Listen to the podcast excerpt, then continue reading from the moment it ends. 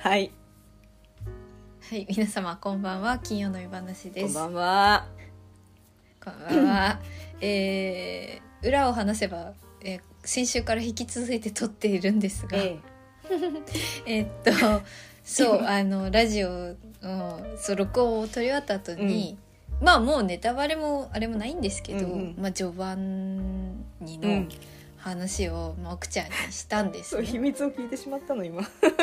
うん、まあ、ほんまあ無関係のジョバンうんニということをお話ししたんです、うんそしたら 衣装の色だっけそうそうなんかさこう写真私はね今回見に行けなかったから、うん写真だけすっごいじっくり見て、あこれなんかジョバンニとか言ってるからですよだからこのうん、ね、なんかこのお衣装も真っ白でさあ牛乳色なんだな、うんみたいな、 ミルク色なんだわみたいなねこれなんかこう青い感じの照明とかもさわ宇宙で素敵だわこの横位置で並んでるのとかうん絶対に機関車なんだわみたいな、なんかこうずっと思ってた 関係ねえんだわマジで ほんまに無関係なんかーいってそそうなんですいやこれああのなんて素敵なあの見れなかった妖精ファンなんだろうと思って あのこれはこれはあのラジオ撮り始めてもう一回言ってって私がお願いした次第でございました あれは電車なんだわって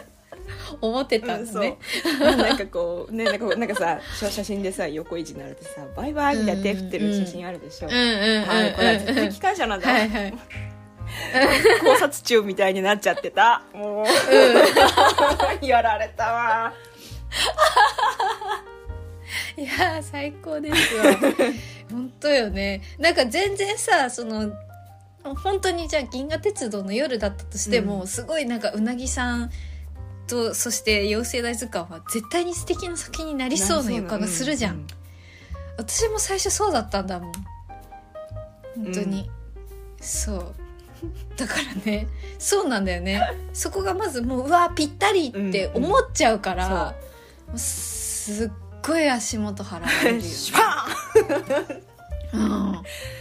うん、もうダメだもんやっぱもうこれから序盤序盤にとかっていう言葉が出てきたらもうダメ一生笑っちゃう呪いにかかってる我々のあれよ卒業公演で大工にセリフ当てたらもう、全部大工が全てセリフで聞こえてくるようになっちゃったうん呪いにかかったようなもんーでン、うそうんもう最近出てこなくなったね大工のセリフねもう忘れちゃったあ本当、そっかまあ確かにな最初のさ本当にど最初の冒頭しか覚えてないもうなあ、うん確かに時が経つということだねねえそうだね本当よね、じゃあいつか序盤にも序盤にちゃんと普通の言葉にだけなる時が来るのかでもな時間はかかると思う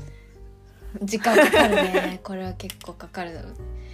やー本当だよね確かに写真だけ見たら、そう思えなくもないようん、うんね、牛乳色の衣装牛乳色の衣装でうなぎさんが序盤にかなみたいななんか無関係なのかなはいはいはいはいうんマジで無関係いやありがとうございました、はいただそれをシェアした かったうん素敵な考察が聞きたか っただけはいそうそうということであれですよでで、うん電車じゃないごめんえっと写真ねそうあの私カメラをジョー君が買ったそうなのジョー君がもうずっとしばらく私の、私もお下がりだったんだけど私のお下がりのお下がりを、うんキャノンのカメラを貸してたのねうんうんであのそれはちょっと重たいのよ持ち歩くのは。うんからはいはいはいやはい僕もいつか自分の写真が欲しいなカメラが欲しいなっつって言ってて、でなんかそのジョー君の職場にすごいカメラが好きな利用者の方がいてでなんかその人の影響ですごいカメラが好きに興味が出たらしいのなるほど写真を撮るっていうのうんうでんずーっと悩んで悩んで、お友達とかにも電話してどういうカメラがいいかなって相談して、んうんついにこの間来たんですよ我が家に新しいおあんま中古だけどうんうんなんか、あの富士フィルムの X プロ3っていうねもうかえ聞いたことあるよ私富士結構好きだそからうなのよあの見てた気がする富士ユーザーにはもう大人気のプロスリーがうんうん行うんうんってまいりまして、もう毎日いじってすごーいうわーいいねねえなんかすごいくすジョークの写真素敵だからあのーもうこれを機にバンバが撮ったらいいさと思ってうんいるよもうなんか X プロすごい3ちょっと変わったカメラであの、なんていうのちょっと液晶普通さデジカメってさ後ろに液晶がついててさなんか撮ったはいやはいつすぐ見れるみたいな見れます感じなんだけど、まあついてるんだけど、液晶覗きだはっけそうそう、うんうんあのーその液晶がなんていうのちょっと隠れてて見づらくなってんのね、うんうんはいはいではあいのはいカメラの覗き穴あるでしょう、あれも最近のカメラっていうのは、あの覗き穴の中に液晶が入っててもうあのレンズえーから、レンズから見える風景がそのままデジタルで映ってるのねあそうなんだそうなの、へえミラーレスはねじゃあいわゆる本当にそのあそうなのねそうそうそうそ知らなかったうミラーがあるやつはミラーがあるからミラーなんだけどミ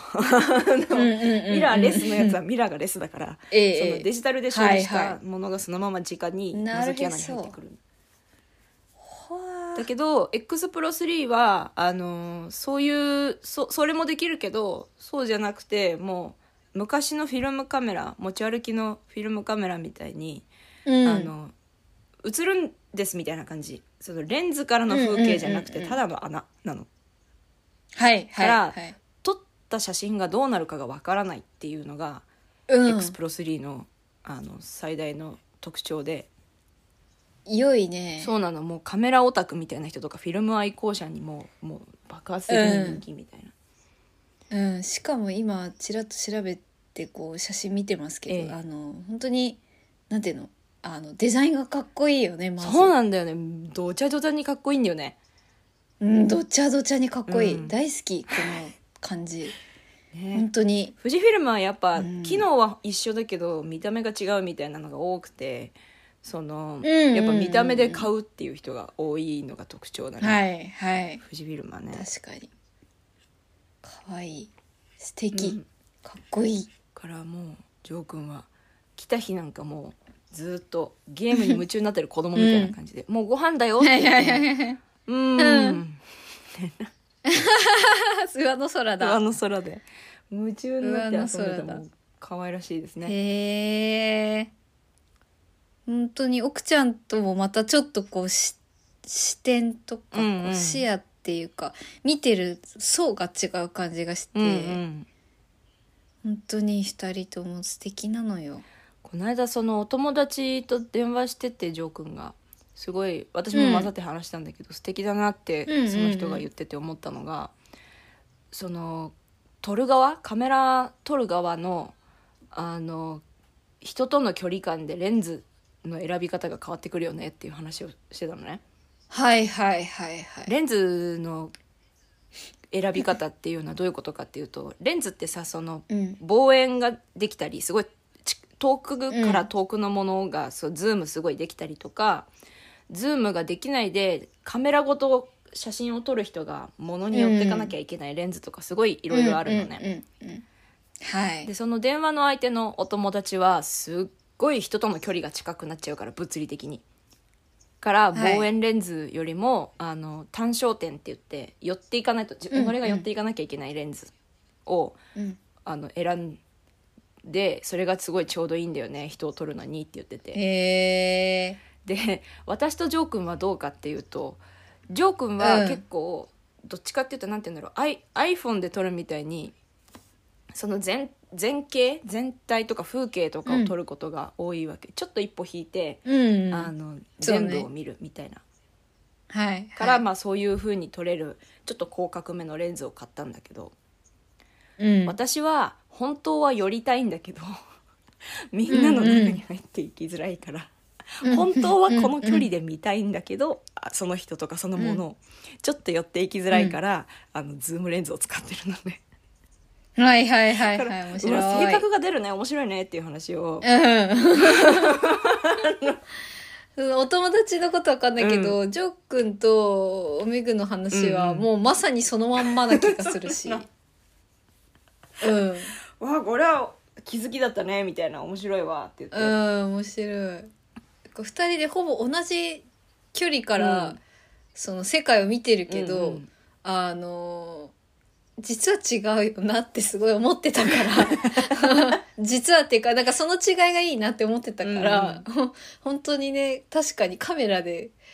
にこう置き換えると面白いね。そうなんだよだからもし新しくレンズを買おうかなとかカメラ買おうかなって思ってる皆さんは自分がどの、うんどの位置からそのどんな風景を撮りたいかどの距離感でみたいな感じでレンズを選ぶうんうのんをおすすめするよっていう話でした。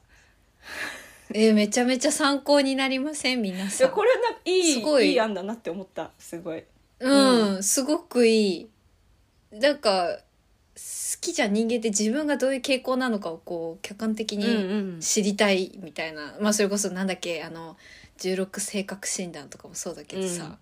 うん、16だっけなんかとかまあ昔からよく特にこう区分したがるじゃないですか我々、うんうんでもなんかいいと思うそういうその自分の傾向がそれで見えてきて、うんうん一個自分の俯瞰できる尺度ができてしかも楽しいカメラライフがスタートできるっていう。うんうんそうそう結そう構でも確かに大事だよね最初のそうなんだようんレンズこう撮りたいけどこの距離まで人と近づけないんだったわ私みたいに後から後悔することになるもんうねん、だから一番便利なのは若干広角目にも望遠目にも取れるみたいなうん、うんのがすごいおすすめ、うんうんだけどうんまあ、も撮るものにもよる例えば私はご飯の写真がいっぱい撮りたいですよとかはい私は愛犬の真写真がいっぱい撮りたいですよとか言うとまたちょっと変わってくる全然違うよね、確かにからレンズから選ぶっていうの奥はが深いおすすめですよあカメラより楽しい、というカメラ男子でしたでも私は最近カメラを持って最ません高 まあそんな時があってもいいさ、うん和紙の時にねたくさそんうそう撮ってたもうんん、ねちょっとお休み中なんだ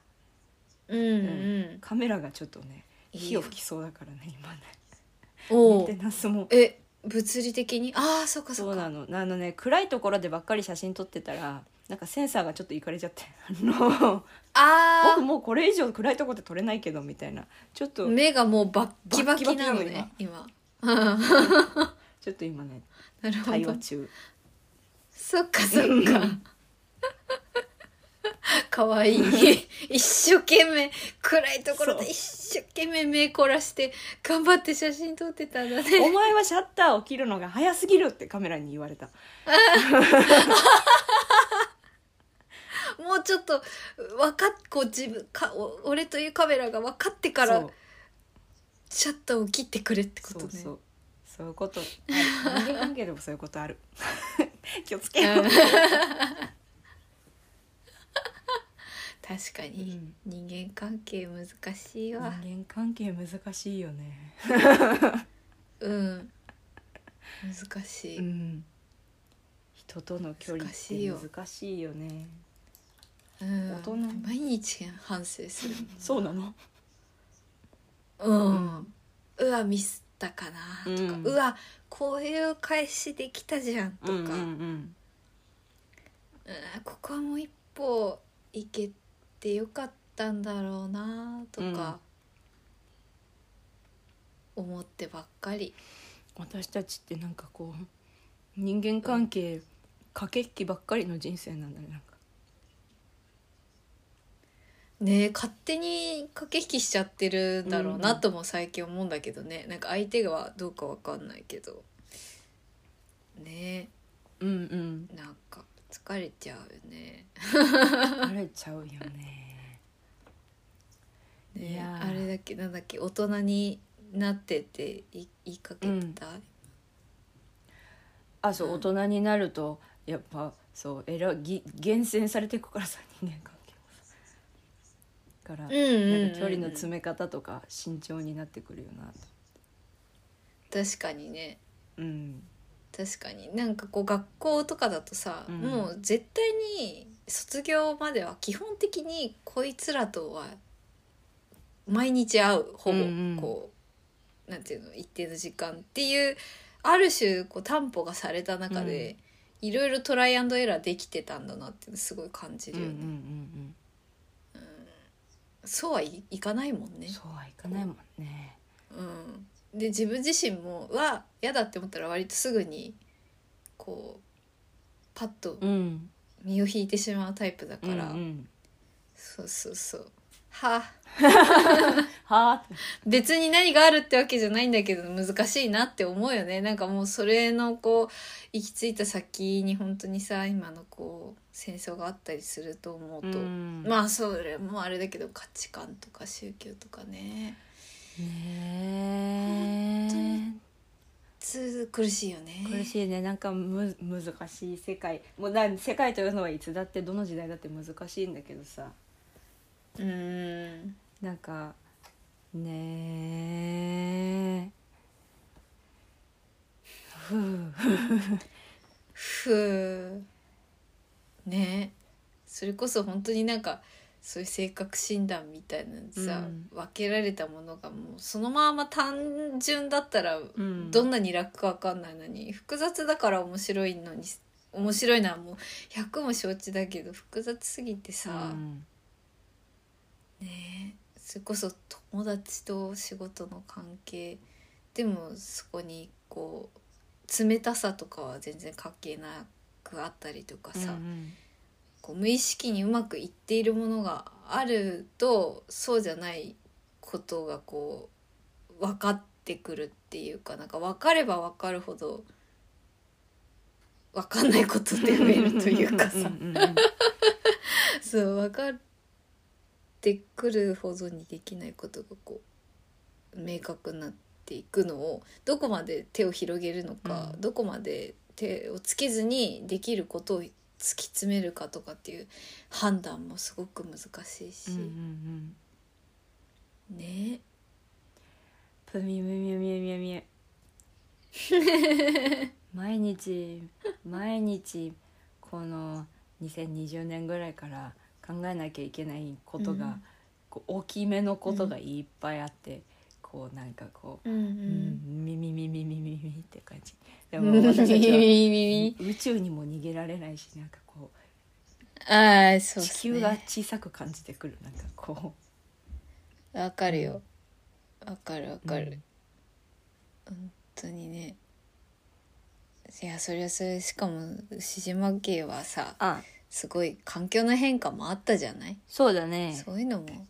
うん大きいよ、うん本当にむみみみみみみ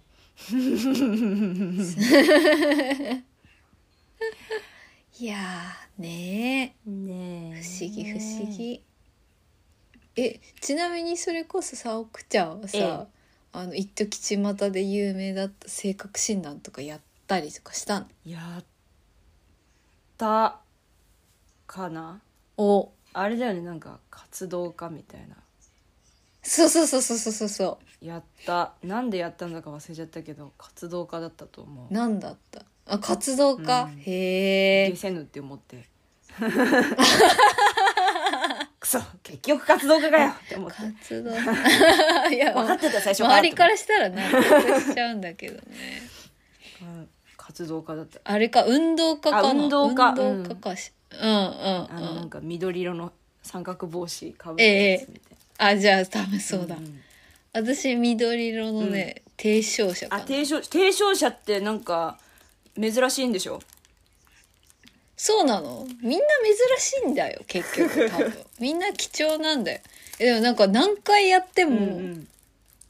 提唱者で、なんかとななんかそれこそこう友達とかの話題で、うんたまにやることがこうなんだスパンが空いてややった時に、うんどうせこんなにそれこそ質問も多いじゃんでもまあ別にこれが全てじゃないって分かってるし、うんうんどうせ結果変わるんだろうと思って必ず提唱者だったね。この16パーソパーソナリテナィリーズティーズうん、へえちょっと後でもう一回やってみようかな。あれんだよね 韓国。うん。まあ普通にね、楽しみ、娯楽でね、そうそう娯楽でやる分には面白いですよね。そうそう。まあこれが全てじゃないですしってよく最近ちゃんと言われてますけど。ねねでも、なんでなんだろうね。人間ってこう、客観的に自分がどういうものなのか、うん知りたいって思いつつ当たってるって思う痛いとこあるじゃん、うんうんなんていうか占いもそうだけど、うん自分が知らない自分を知りたいとかなはずなのに、自分が納得できないとそれを受け入れないってすごい矛盾してるよね本当だよねなんか。 こう私も「下世話」とか言ってなんかそうそうそうそうそう。 私って何なんだろうって思ってんのに、 やったらやったで、うん、下世の。うん違うって 思うっていう。 やっぱ理想のなのかな、何なんだろうね。面白いね。すごい、なんか変なのって毎回自分でも思いながら。本当だよねなんかこういうこと言う。憧れみたいなのとかさこうなりたい自分みたいなのを持つのって人間だようんうねん。そうね。そうそうそれはきっとだからこうないものねだりとまたちょっと違うっていうかさ、なんかそうじゃなくてうー不思議となりたいそう憧れうんうね、ん面白いよ面ね白いよ ね不思不議思議だよねそんな型にはまったひそのモデルなんて基本いるはずがないし、うんうん人変わるからさその時のこのアイドルになりたいって思っててもその人自身だってどんどん変わるのに。うんうんなんかものすごい不確定なものにそうやってこう自分がこうなりたがるっていうのは面白いよね。ねふふ。いやー秋ですね。秋っぽい食べ物食べえた？秋っぽい食べ物ね食べたよあの栗をさお栗をさおあのこれうん先月ぐらいの話なんだけど、なんだなんだ栗をもらったの大う量に、んでおあのそうどうやって食べようって思ってで何にしようとしたのあのねあれだ渋皮煮を作ろうとしたの無謀にもお美味しい。 あの無謀にもまあ難しいもそんうな。難しかったの、まあ、結論渋皮煮にはならなかったの ねでならなかった。ならなかったのもうあれ難しいしさ、まず重曹で煮るってい うさすごい工程が長いじゃんか、でええも重曹で2回ぐらい煮たところで、うんうんちょっとした薄皮の隙間からもうボロボロになってしまってちょっと火力が強かったのもあるけどああのーなるほもど。うまず皮がもう崩壊してなんかうん。もうズタボロになったの栗がだからもうあ諦めたんだけどまず栗を皮を剥くっていうさあの熱い方そう一番外の、はいそれがまずめはいためたに時間かかって、もうなそれだけでなるほど2時間ぐらいかかったんだけどあうん。まあ虫がとにかくいっぱい入ってるわけうわーまあそうよ、ね。そうその辺で拾ってきた栗だからあの、はいもはういはい。すごいだんだん分かってくるの,、はいあのどれに虫が入ってるか、すっごいんだよ穴とかね。やつらはさマジで小さい穴からぬぬって入っててさうん。であと匂いでわかるのあこれもう入ってるなっていう匂いがするのなんか、おお。へえ。茹でられた虫の匂いがするなるほどなるほど。の これであこれいるなって思うとすっごい鬼皮の薄皮の合間に上手に隠れてる虫とかがいてこんちゃ「す。こんちゃっす」ってうん。もう茹でられてるからいいよあれなんだけど。うんあそっか。だから「あ痛そいう痛そいう痛だい痛い」とか言ってもうそそこだけ削ぎ落としてそれは栗ご飯になったんだうけんど、うん。うん。で結局もうボロボロになったから全部鬼か鬼皮をさまた丁寧に熱々って言いながら剥いてでそれをもう全部すりこぎで潰して、栗きんとんになりました。あらーいいじゃ美味しなかっい。たいや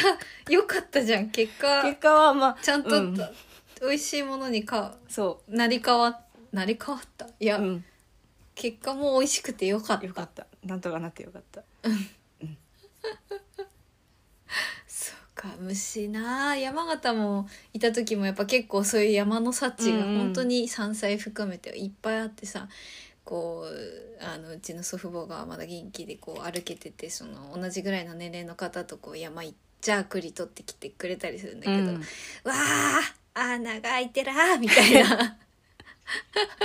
いるじゃん絶対って思いながら、まあ、母を筆頭に2人でこう茹でたりとかしたん懐かしいなあれすごいよねやっぱい生きてる世界こう循環がちゃんとしている世界の中うんうんで、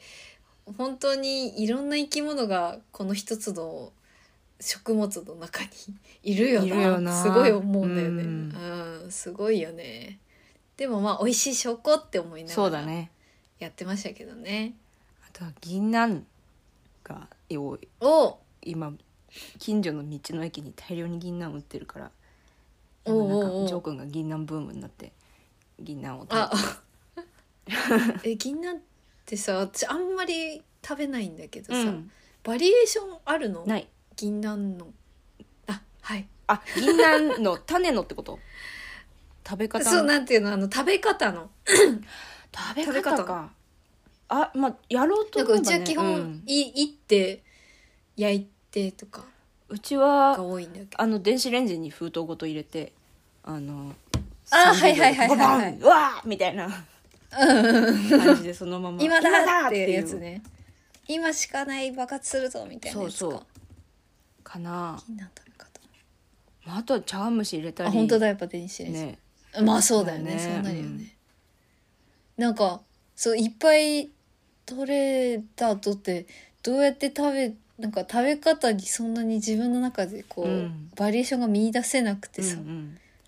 あとあれいっぺんにいっぱい食べちゃうとね中毒になるから気をつけないといけないね、そうそうね、うん怖いよね一1日10粒まですごい我話が家だはあ1人10偉い粒までですって偉 い偉いうんへえこれでさ銀杏とか栗とか食べててさ、そのなんかうん忘れてたんだけど昔おばあちゃんが大量に銀杏拾ってくるわけうんなんか癖のそれがまたうんうんとか嫌でなんかそのおばあちゃんがなんか物を拾ってきて私たちに振る舞うっていうのが恥ずかしくて食べたくなかったんだけど昔は。ああなるほどなるほどとかなんかそういうの忘れてたけど思い出したりそうおじいちゃんが栗をあのいつも日曜日来るから栗を茹でてくれたんだけど、どうやって食べてたか思い出せなかったんだけど、ほうそのおほじいちゃんが一個一個に栗の切れ目を入れてくれてて、でそうんれをパカって割ってちっちゃなティースプーンですこうやってほうはいはいそうやはってい食べてたのを突然思い出したの、うんあこうやって食べてたわみたいなほううんうんうん、っっていうのをなんかこうそういうあ昔こういう風にものを食べてたなとかでその時に誰々がここにいてさみたいなのをなんか突然こう思い出すエモい秋みたいなのを、えそうえいう時間を過ごしてましたいいね秋だなって感素じ敵秋だねね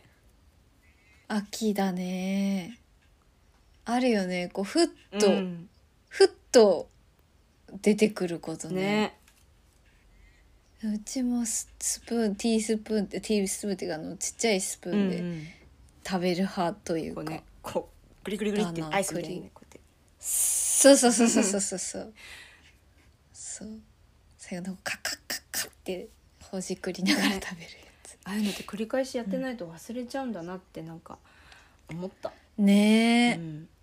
わかるうちも祖父母がまあおじいちゃんの方が祖父がすごいあのあれ山芋んえっ、ととろろが好きで、でその静岡はとろろに前も言ったけどこうお味噌汁を混ぜるんだけど、そのこうお味噌汁をお玉ですくっては入れる係が私 ででそれを祖父がそのゴリゴリゴリゴリずっとそのすりこぎで回してるとかってこうふっとこう光景とその時のこう感触とか、うんなんかこの絶対このすりこぎのこの位置に味噌汁を入れるみたい ななんか自分なりのなんか変なこだわり、うんこうまんべんなくすぐに混ざるのはきっとここみたいなのをなんか研究したりしてたこう感情なのかな、うんとかがこうたまにふっと思い出されたりしますよね。しますよね、うん秋ですな秋だねいやーもうちょっとえこの気温続いてほしいえ、ねそうだね。須原はもう嫌だね冬になるの冬になるのうんどう寒い朝夜はねやっぱ寒くなってきたねああもそっうかそそろっそろコかートかなっていう感じうん昼間は全然そだうけどだよねあそこはうんいい山の中にあるからなあそこも本当素敵だったもんな、たおいでうん行きたいですとか言ってたらいやーそんなそんなう、うんんそん な今週でした秋でした秋でしたえー、これが放送されるのはつまり27日だから10月最後だったんですね 何やってえー、嘘嘘恐ろしいっすな恐ろしいっすなもう年の瀬が近い、うん近寄ってまいりましたなやだやだ恐ろしいこの間まで夏だったのに年の瀬本当だよさっきまで夏だったのってにこったいやだわー頑張ろうは何がってわけじゃないですけど、うんとりあえず頑張っていきましょうはい、いということで今週もお聞きいただきありがとうござあいりがまとうしござたいましたはいえーとということでお知らせですが、えー私阿部めぐみは次は12月の3日に赤レンガ倉庫1号館の3階ホールにて、えー横浜ダンスコレクションコンペティション1の、えーファイナリスト上演審査として、えー長野ゆり子さんの作品として、え2人でデュオを踊らせていただきます。えーすごいあの海外のうん、マッチョなお兄さんたちと長野ゆり子さんと私みたいなうんラインナップな のですごく面白いと思います。えーうんそう確かそうなんで、うんちょっと待ってねそうだったと思う。横浜ダンスコレクションなんかそうなんだよね確か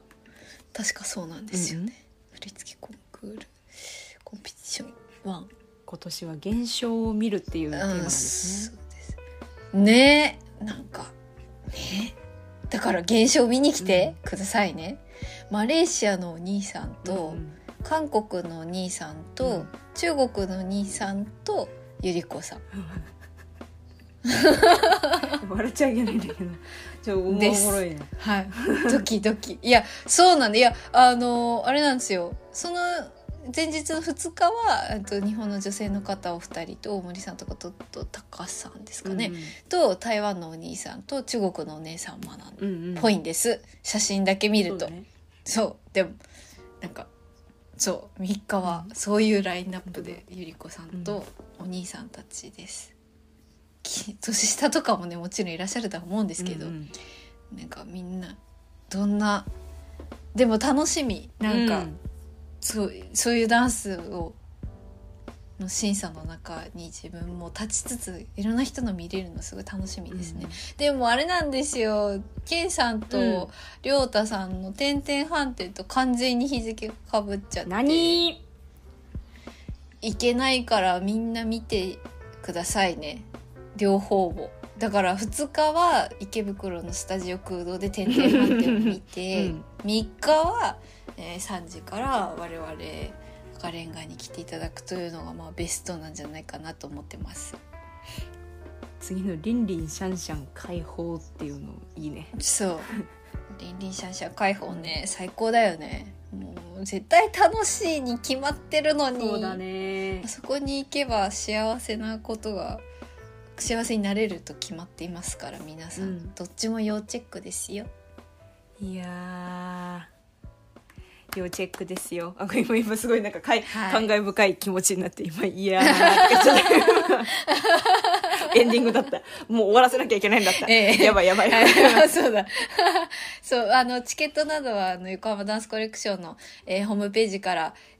えー詳しい情報など見ていただけたらと思います、以上ではいす、、ありがとうございます、私の方からは特にありませんが、えー横浜ダンスコレクションを見て「点々反転」を見てねということではいあの秋ですね、ありがとう 秋ですね秋ですね、はいちゃんと季節を感じながら生きること素敵ですうね、んはいではでは、えー次回は11月になります、はいえー